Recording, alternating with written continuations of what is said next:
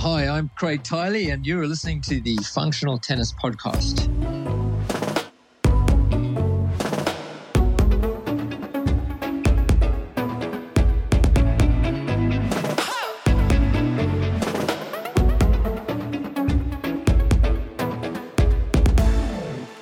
Welcome to episode 48 of the Functional Tennis Podcast. This week, we have the great pleasure of speaking to Craig Tiley, the CEO of Tennis Australia and the director of the Aussie Open. Craig tells us all about his coaching success in college tennis in the States and then moving to Australia to work for Tennis Australia and the different jobs he's done there. We also talk about the challenges of the current COVID situation and looking at the other Grand Slams and the Aussie Open in 2021. He tells us the first time he met Roger Federer and we've two great questions sent in to us by our Instagram fans. It's a great episode. Hope you enjoyed. Before we get started, make sure to go over to our new Instagram account called Functional Tennis Podcast and give us a follow. Shout out to our podcast sponsors, Head. I've been using Head rackets since I was a kid. I first had Agassi's Bumblebee racket, which I absolutely loved. And I've been using Heads on and off really ever since, but mainly used the Radical. I have tried to use the Prestige, but I found I wasn't really good enough. Always struggled on the double handed backhand with it. The radical for me allows a bit more room for error and it's a bit more stable for me. So uh, thank you guys. Okay, let's talk to Craig. Hi, Craig. How are you? Good. Thanks, Fabio. Good to be talking to you from the other side of the world. Ah, it's, it's amazing to have you on board. It's a really big privilege to have you speaking here. And yes, yeah, so thank you very much. And can't wait to find out all about how you became the top man in tennis in Australia and one of the most loved men in tennis. Anytime you speak to a tennis player, they rave about what you've done at the Aussie Open. So can't wait to hear about that. Before we get started, let's talk a little bit about your early tennis career. I know you were very successful coach in the States. How did you get involved? How did you end up in the States? Well, let me start out by saying it's always difficult to talk about these things in the context of the of the current climate that we're in, and and uh, and having to you know isolate and and uh, do all the things that we need to do to protect our health system. So, so I, I apologize for being a bit late to the call because, as you would know, we've been spend all day in front of the screen and, and on video conferences, but it's all good. But um, in answer to your question, um, I how to get to the US. I, I, always, as a young kid, loved the game, and I started late. I only started 13, 14, which is considered extremely late. And I, I had aspirations to be a, a great uh, to be a tennis player, and and I loved it. I loved training and playing, and was never able to realize that goal. And was fortunate enough, I think, where I realized that early enough, where I didn't just carry on trying to make it all the way through to my 20s and 30s. So once I'd finished educating myself and finished my military service and done the obligations I had to do in South Africa, I got on, a plane and went to Europe and played a little bit of tennis there. And then and then thought I was going to go over to the US and get an education. And I went with the plan to only stay for four years and, and ended up staying for 18. So I think that's kind of been my modus operandi because the same thing happened in Australia I was planning to come for a few years and I've been here for 15. So it's, uh, I'm doing the continent hopping and really enjoying it. You're making a statement wherever you go. And you, you were coach. So you end up, you were coach, you're a successful coach at Illinois. You were coach of the year multiple times. How did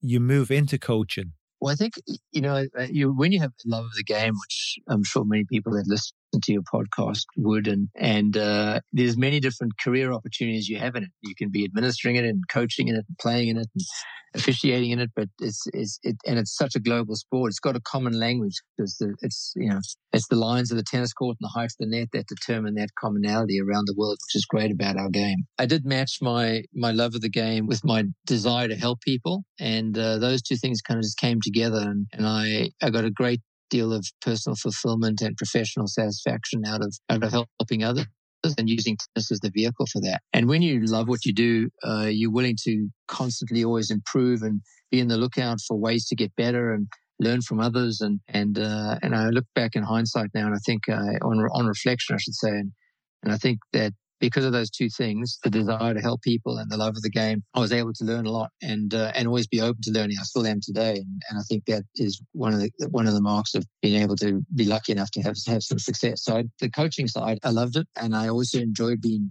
Uh, I like I like challenging the status quo, and I enjoyed being told that things wouldn't happen. And uh, in fact, you know, when I first started there, one of the first assistant coaches I had was was the famous Stuart Doyle uh, from uh, from Ireland, and uh, who played at the University of Arkansas. It was great to have Stuart part of the team. And we started on a journey of success. And, and uh, you know, in a period of, of 13 years, we took a college program from nowhere to the, the best in the country for quite a few years and, and ended up having so many players that went on and did really well. I mean, Kevin Anderson from South Africa was one of them. He's top five in the world recently. And um, so we've had it's it's been fun to watch the players have success and been fun to watch the program have the success that it did. But I did. There was no secret you just wake up every morning, do the best you can do, treat people well, treat them how you want to be treated, because you always remember you're going to meet the same people on the way up as you do on the way down, and just work as hard as you can to and constantly look for improvement. And good things come. It's a long journey. It's not a short journey. I completely agree with you. But the daily grind, getting up and putting in the hard work. But just getting back to, you mentioned Stewie Doyle. Some listeners here, we've some listeners in Ireland and they'll all know Stewie Doyle, obviously for his, his great tennis abilities.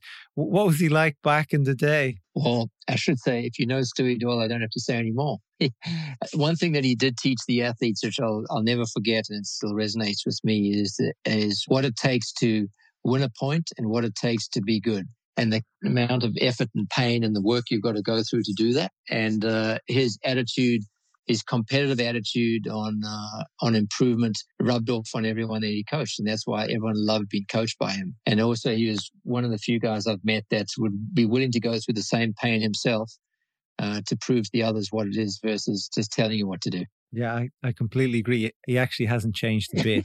I don't think so. His strive to improve every day is amazing. And, you know, he, he'll play with anybody. He'll play with a wall. It doesn't matter what level you are. He'll just play and he just wants to get better. And look, by playing with him, you're going to get better. And I absolutely love playing with him. And he's so fit. Like I'm a few years younger than him now, but I'm just amazed at how fit the guy is. And yes, yeah, so really, it's a great privilege to be able to play with him and for him to put me in contact with you last year when I was down at the Aussie Open. I briefly met you and you sorted me out with some great tickets. So I, re- I was really appreciate that. So thank you very much, Craig. So when you finished up in the States, you did, you go straight to Australia? Yeah, you know, it was uh, early 2000s. Um, we had won the national title. We had, for a couple of years, we were undefeated as a team. We had great players, and I was really enjoying it and, and loving it actually, and loving ma- making a difference to people's lives. And and uh, but then you reach a point where you know you want to challenge yourself to do something different. And uh, and I was approached about this job here, and and the next thing is I spoke to them. And then the next thing, you know, it was a very quick decision. I was here and, and packed my bags from um, Champaign, Illinois, just south of Chicago, and, and uh, got on a plane and flew over to Melbourne. And uh, I was given the first job as being the director of player development to come and oversee their performance program and, and to try and change their, their performance program. Because as good as Australia was in its history, it had been floundering during that period. There weren't many players ranked in the world. And and uh, they wanted someone from the outside to come in. So I didn't really, I knew, I knew people I'd met before, but I hadn't worked with any of them. So it was, uh, it was going to be a, a challenge and, and starting completely from the bottom to try and build something up. And uh, that was great. And since I've been here, I've been here 15, nearly 15 years, uh, 14 years, and I've had, on my third different job. So uh, I think staying that long in one job is too long, is my view. So, you know, about once every five years, have a change. Life's too short not to challenge yourself a bit more. But I've had, I'm on my third different job and, and my last one. So it's uh is it? yeah, because it's I can't go anywhere else after this one. And so you were you were director of player development and now you're the CEO of Tennis Australia. What was the in between job? Well, I started as just a director of player development. Then after a couple of years, I became the director of tennis and the Australian Open. And then, uh, and then six years ago, I stayed on as the director of the Australian Open and then also the CEO. So I'm responsible for the growth of the whole business now. Okay. Well, first of all, you did a great job as player development. The Aussies just have so many good players coming through at all levels from the junior to the senior. So I'd love to know a bit about your magic there. I, we did briefly speak to, sorry, it was a long conversation with Liam Smith last week. Oh, yeah. And he talked highly of you. He was part of that team for a while. Yes, he was. Yeah. No, we recruited a lot of coaches internationally. Liam was one of them, and we've we've had some really good coaches. And uh, I believe in uh, there's a lot of great Australian coaches as well, and I and I believe in um, is is really you know spicing things up a little bit. It's a global sport. You know, get global partners, get global coaches, get global expertise, um, and even to this day, you know, even in our in our leadership team, here, diversity is important, whether it be men and women, or whether it be people of different cultures and backgrounds.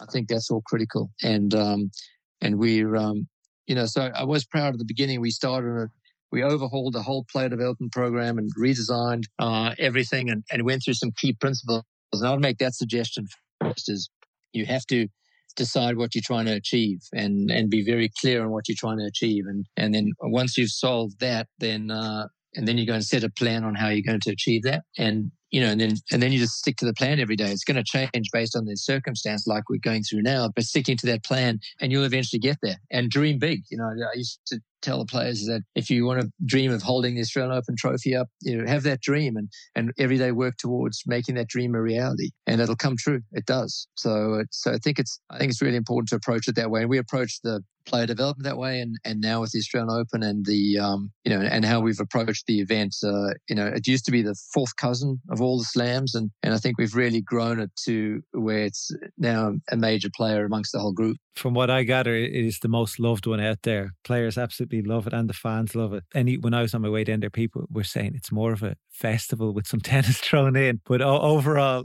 it's great. This isn't really, we don't have the time to talk about this today, but a quick bit of info on what can countries, smaller countries, let's say Ireland, for example, who have players of aspirations to become top pros, but really nobody's broken through the top 100 ever. What do you see is the problem? First of all, I say to break into the top 100 in any profession, to be a top 100 doctor, to be the top 100, you know, football or whatever it is, it, it's not easy. And it's, and particularly in individual sport, golf and tennis, it's, and the, the individual nature of, the, of, the, of these sports make it even harder because you, you got no one to, to turn to, to partner you and to lift you up and to help you be, help you get better. So for a start, it's very difficult. Then everything's got to go right you've got to have, you know, you, you, need to have the right physical characteristics. You need to have the right attitude. You need to have the right parents, uh, the right coaches, the right early influences. Uh, they need to be around the right peers, the right training environment, and um, and if you have that, then you have then you have a chance because then you've got to stay healthy. Uh, you got to progress on the journey. Uh, you've got to be willing to go through pain. Like you've got to maybe go, go and relocate and live another place so you can be around good players or a larger number of, of, of good players. So for all that to happen, the success that you see players today doesn't happen by chance. You know, it doesn't. Uh, it's there's a lot of sa- sacrifice that's gone through that. I mean, everyone thinks that Roger Federer, for example, is just breezed into being one of the greatest of all time. But you go back and he's talk to his mom and talk to his dad and talk to his his family, his brother. Talk to you know, uh, talk to now his wife and the commitment that everyone's got to make for that level is just is incredible. And I don't think people realize that. Um, and the bottom line, there's a few ingredients that always work, that always guarantee success. Number one is hard work. Number two is willingness to listen and learn because you don't know everything. You're going to get everything from everyone else and to, and to really, and to take it on board. And number three is just to never give in, never accept no for an answer and never give in. And if you can have that approach uh, with everything you do, uh, you're pretty much guaranteed success. But you have to live it every single day, every single minute of every single day. You can't you can't have a, uh, a you know it's a it's it's no different if you you know, if you're on a training regime to run a triathlon, you say, okay, today, today I'm just going to binge on McDonald's burgers and fries and, and milkshakes, and then I'll be okay the next day. You won't. It may take you a week or two weeks to rebound again back to the next level. So, so it's just, it's got to be an everyday commitment. And I've always said that, you know, a player that gets to five all in the fifth set or the third set and it is, you know, has got break point and is about to break to serve for the match and it's the finals of a Grand Slam. That's the player that every single minute of every single day took care of it because they will have the mental edge when the, when it gets to the very end. So it's not easy. So yeah, so if you have all those things, you can make it happen. It's not easy, and I, I don't look at it as a, as a case of uh, you know if I look at Ireland, I mean, geez, how many sports are Ireland great at? There's so many, and uh, you know, tennis historically, its history hasn't been up there amongst the success of their other sports, but it doesn't mean it can't happen tomorrow. True. Well, that's what I find a bit strange is that like golf is a similar game in a way you're on your own and they've done quite successful in golf. So I've always I've struggled to see personally what the issue's been from the just the tennis side that no not one guy. There's always one guy who seems to break through in Ireland in most sports. So as you said, hopefully it will come. And we're not too far away from it. Yeah, no, it, depends. I mean, the weather has a bit to do with it as well. I mean, let's not forget the, the cost of training and training environment because golf, you can go to the golf course, it can be raining like crazy or winds are crazy and you can still go out there and you can't do that as easily in tennis. So it, it does, it's got more barriers, that's for sure. But, you know, the great players overcome the barriers. True. They find ways. Your three properties, characteristics of these successful players, do you think that's something that's inbuilt or something that the parents have taught them or people they've met along the way have taught them? Yeah, it's a good question. I actually don't know the answer to that because there's all bunch of research on all those things. I think all can be trained to an extent. Uh, if they are just like innate characteristics and you train them, well, then you're a winner. But I think I think that to an extent they all can be trained. And working hard can be trained. You know, learning to listen, and you know the thing about learning to listen or, or, or willing to willingness to listen and learn is is is reliant on how much you absorb. So that that's yourself. That's that's a harder one to train. And then never give up to point can be trained, but it's everyone has different thresholds of pain. Yeah. You know, that's why like, you know, when you're in the military and you're Green Beret or Navy SEAL, you know, you probably have a higher threshold for pain than I do because I don't feel like doing those two things. So it's like, you know, yeah. so everyone has a different degree of threshold. So it's like, uh, it's Stewie Doyle. He has a higher degree of threshold of pain than I do, but, uh, physically he does. Maybe mentally I have a higher one than him. I don't know. You can go and challenge him on that. yeah. He, he won't be happy with that. Now. He, he'll start training. He'll start training just take you down, Craig. Join over 10,000 people who have downloaded our free match and practice PDFs over at functionaltennis.com forward slash downloads. Our match and practice PDFs help you plan and evaluate your matches and practices. We have some other free downloads there for you too. So make sure you go over to functionaltennis.com forward slash downloads. So you briefly mentioned Roger Federer. Uh, while you mentioned, what's your first memory of Roger meeting him actually was in Switzerland. I was friends with his, his former coach, uh, Peter Carter, unfortunately passed away. And I met Roger when he was young and it was, it was in Switzerland on the clay. And I'm trying to think whether it was in Basel or whether it was at the Geneva Tennis Club. But I remember, I remember watching him and he's just, uh, you know, looked very raw. He's the way he hit the ball and a lot of balls were going out. He looked very relaxed. Looked like he's having a lot of fun. And, uh, and I remember from when I looked at my technical eye on his swings, I thought, geez, he's got some really great great swings. The backhand was beautiful, and he could the forehand, the forehand, the way he got the extension on the serve. And he kind of had like he kind of floated in and had a lot of fun with the short ball, and used to kind of smile when he would like pull someone out the court, then clock a volley into the open court, and uh, oh geez, this guy's going to be good. Uh, but you would never imagine, you know, that was before he won any Grand Slams. You'd never imagine that be that good. So that's my, that's my first first memory of him, and um, and I you know been friendly with him or friends with him all these years and watched his family grow and four kids and friends with his mom and dad and and uh, you know, beautiful family and uh, he deserves all the uh, all the success he's had. Must have been a great privilege then to hand him his first title when he won down in Australia. Yeah, you know, I get I get the privilege of not handing over the trophy, which I very much enjoy because I'll leave that to someone else. But I do get the privilege of uh, of talking to them right right after the match and, and chatting to them a little bit about it. But I don't think they will. Any of those players don't remember it because really it's about them and their success, and and uh, it's a lot of fun being up close and personal and seeing their reaction because it's just it validates all the work that, and the effort and the pain and the sacrifices that they've made to get to that point. And you see it on their face. You see the depth in their eyes. And it didn't just happen. You know, this is something that years and years of work to get to. So it's really pretty cool to see that. It's unbelievable. Let's briefly touch on this whole your role as obviously your role as CEO of Tennis Australia and of uh, the Aussie Open and the COVID situation. So, first of all, you were lucky looking back to have the 2020 Aussie Open, which was a great tournament.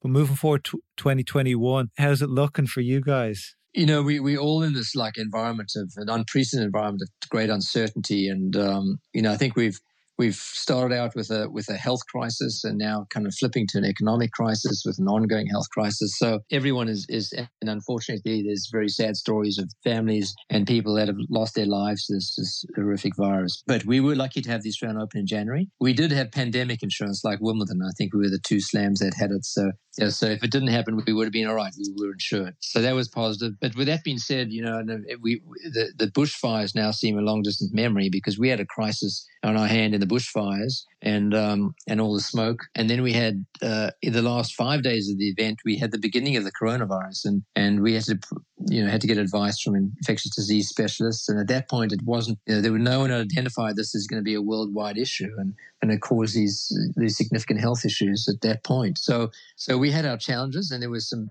there was some visitation that was cancelled because of it. So we had our challenges, but we at least got it off. And as far as 2021 goes, uh, the Grand Slams and major sports rely on two things. They rely on international travel and they rely on mass gatherings. Now, you could still have your sport without the mass gatherings, but it's It's pretty boring, actually. I don't know if you've looked at it.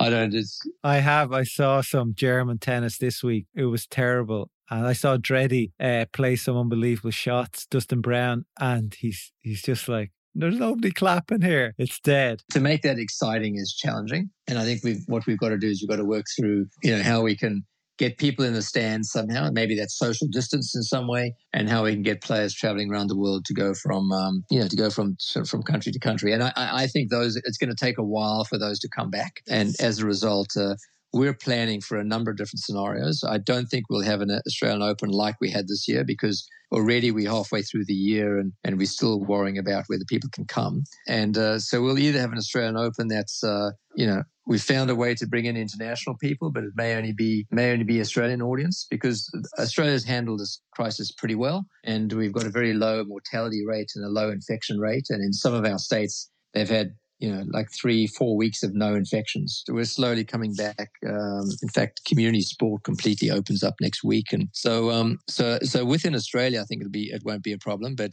the, you know, it's bringing players in and and uh, and when you have people sitting right next to each other. So those are the challenges. So so I, am I'm, I'm optimistic. I generally I, I, like to look at things that way. As I think that um, the uh, my optimism is um, is buoyed in the fact that I think we'll have some solutions for people to travel and and uh, we'll have an Australian Open in January, but it may not look exactly like the one we just had. Do you think the French and uh, the US are going to go ahead this year? In some capacity? I think it'd be very difficult. I hope so. I hope so for, for tennis and for them. And I certainly hope so. And we'll do whatever we can to help them make that happen. But you, you have to look at it now and you say, you know, it's a few months away to make it. It was probably a month away from making a decision. But unless you have some really, you know, it's New York and it's still problematic there. And, and in Paris, um, I, I just don't know if players are going to travel, and I, just, I don't know if uh, people are going to going to watch it uh, in the stands. So I think it, it, it I'm, I'm, hoping it's not too soon because I hope it happens. I'm hoping too it happens, but I, from my side, I can't see it happen. From reading a bit of research on between all the contractors you have to employ and various things, they're like three or four months out. You have to get these things sealed off. Yeah, I think just a bad year for tennis. But and what about from your role as as CEO of Tennis Australia for the likes of coaches, are you guys doing anything to help coaches who aren't working? You know, the industry really gets hurt by this. We, we, we partnered with the government and we put a support package for all the coaches. So, uh, and it's called it's a job a job keeper or job seeker program, and and each coach can apply for seven hundred and fifty dollars um, every week, uh, fifteen hundred dollars every two weeks uh, for the next six months and pretty much 98% of our coaches were eligible for that. So, so we supported that. And then we also put a, uh, because we knew this was going to be a really tough environment for the coaches, even from an advice and from a mental health and well-being point of view, we put a program in place, uh, a free service for uh, like, like a helpline and hotline for coaches that they could access anytime 24 seven that they wanted to just talk on personal issues, but also business issues. And, um, and now in the, that, that was part of the crisis phase. Now we're in the recovery phase, we're supporting supporting the coaches and the clubs coming back through through marketing material and and through um, you know really how to get back, how to follow all the health guidelines and still run your business. Coaches, many coaches are already back at it. So it's been a short window they've been out and, and they'll still be able to take advantage of all those benefits all the way through till September the 30th. Great. That's, yeah, that means so much. Like I know the LTA have done great as well. They've done similar to yourself. And it's just, it's tough times for people in the tennis industry. So it's great that you're doing that. But uh, we're just going to, we'll end this soon. I just have two questions that were asked for, from our Instagram fans. One is from Ollie, a young kid over in Ireland here. What would you say has been your favorite moment from a tournament you've ever directed? I'm lucky. I've had so many good moments. Um, probably the one that I remember the most was when Rafa Nadal played against David Ferrer. They're very good friends. It was one of those times when Rafa's got one of the more, most beautiful personalities in the game, and and I and I remember at the very beginning of the match, he got injured. And he went into the, the room on the side of the court, uh, which he sees the physician. And I ran around the stadium. The crowd's waiting outside. David Ferrer still waiting outside. And the doctors said to me, "There's no Rafa cannot play. There's no way he can play." And uh, and Rafa heard that conversation or saw that conversation. He said, "No, no, no, he's playing." And uh, and he went out. He played, finished the match, lost in three sets but he didn't. I think he did that because he didn't want his friend David Ferrer to not beat him or not have an opportunity to legitimately get to the semifinals. And I also think that he didn't want to let the crowd down because the crowd had bought a ticket to watch him and Ferrer. And I think this is probably commonplace for Rafa in his career, but I got to experience that firsthand. And all the values you try and teach in kids about never giving up, about, you know, showing some empathy and learn from others, and about just work as unbelievably hard as you can. Those things just came to the top of top of the tree like so clearly right in front of my own eyes. And uh, so, you know, from that point, I always had a great deal of respect for him. But that point, I had you know another level of respect for for him as a person and uh and so that was that was a pretty cool moment that I remember from an emotional point of view but but I've been lucky I've had I've had good and bad moments and challenging and scary ones but